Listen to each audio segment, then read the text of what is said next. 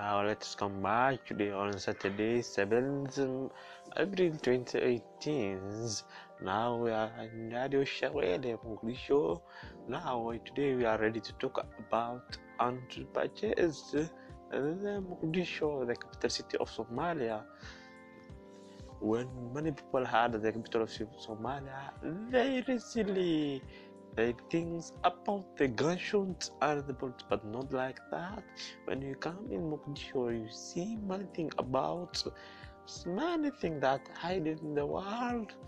Compare about the risk and Somalis. Where the Somalis?